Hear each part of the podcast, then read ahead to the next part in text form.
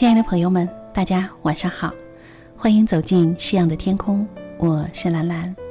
今天将继续为你播出舒婷的诗和她的情感故事。今天播出的是第三部分，也就是最后的一部分。所选文本呢，来自于作家青兰子所著的《在最美的时光遇见你》，邂逅情诗的甜蜜与忧愁。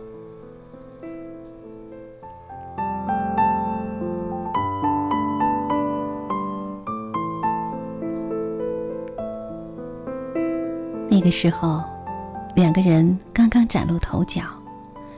舒婷是朦胧诗派代表人物，陈仲义则是福建颇有名气的评论家。两人常常一同乘船过海进省城开会，由此相识相知，默默相恋达七八年之久。陈仲义不说。是因为他担心自己这棵低调的橡树配不上这株高大而火红的木棉花。舒婷不说，是一个女子柔情的矜持，也是怕自己遭遇的风雨累及旁人。他的新诗在那个时代有时也会饱受争议。舒婷只把一些隐秘的心思藏在理想的光辉里，写成了。会唱歌的鸢尾花，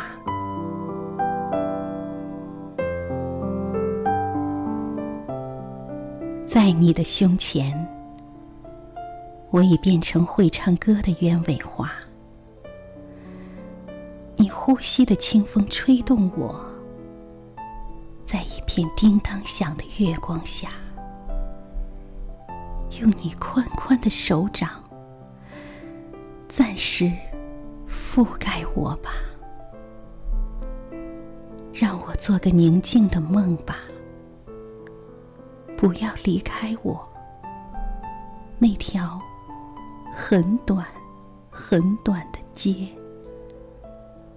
我们已经走了很长很长的岁月。让我做个安详的梦吧。不要惊动我。别理睬那盘旋不去的鸭群，只要你眼中没有一丝阴云，让我做个荒唐的梦吧。不要笑话我，我要葱绿的每天走进你的诗行，又绯红的每晚。回到你的身旁，让我做个狂悖的梦吧。原谅，并且容忍我的专制。当我说你是我的，你是我的，亲爱的，不要责备我。我甚至渴望涌起热情的千万层浪头，千万次把你淹没。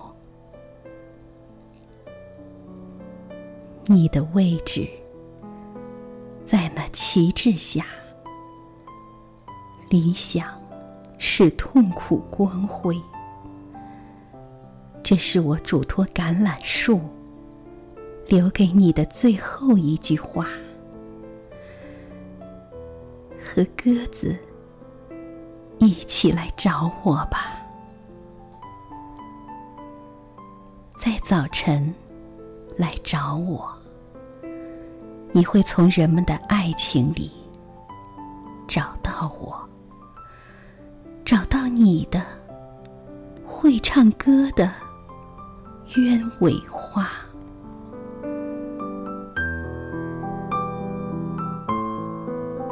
在舒婷因发表会唱歌的鸢尾花等新诗而受到争议时，这棵默默的橡树读懂了这首会唱歌的鸢尾花，终于开口向木棉花求了婚。此时，舒婷刚从长江三峡回来，刚为神女峰写下那诗语。与其在悬崖上展览千年，不如在爱人肩头痛哭一晚。在他需要一个肩头痛哭一晚的时候，他就遇见了这样一个默默送上来，让他靠一靠的肩头。还有什么比这样的到来更打动人心？他以他像刀、像剑，也像戟的铜枝铁干，为他执杖护卫。而他，以他红硕的花朵，做理想的火炬。两棵树，一起分担了寒潮、风雷、霹雳，一起共享了雾霭、流岚、红泥。它有它生长的方向，它有它理想的归依。他们互不缠绕，却又终身相依。他们彼此爱着，不仅爱着对方伟岸的树身，也爱着对方所坚持的位置和足下的土地。而这块土地，正是两棵树根紧紧携手的地方。从此。他写的诗，他成了第一个读者。他是木棉，他是橡树。他善于绽放，他善于贫贱。他好花一朵，也需要他绿叶陪衬。他在似水年华里涉江采芙蓉，他则在岸上为他写下。有位伊人，在水一方的开篇评语。好，正在收听节目的亲爱的朋友们，这里是诗样的天空，我是兰兰。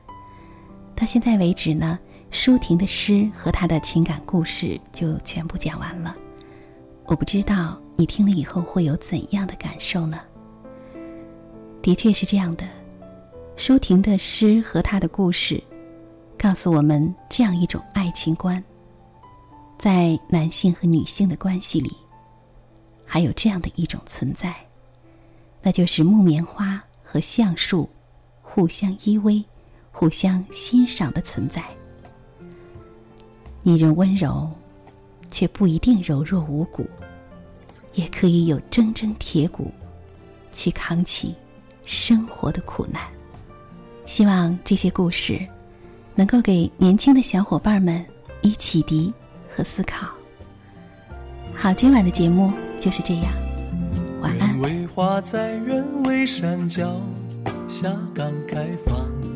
阳光有阳光的重量，年轻在年轻的身上慢慢徜徉，时光比较漂。亮，一间青草房，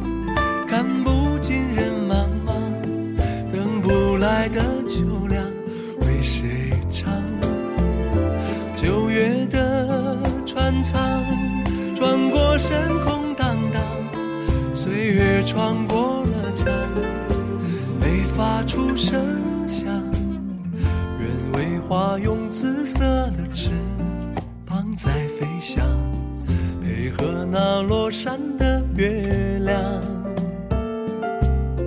岁月有无人能听懂的老长江，伴奏难以想象。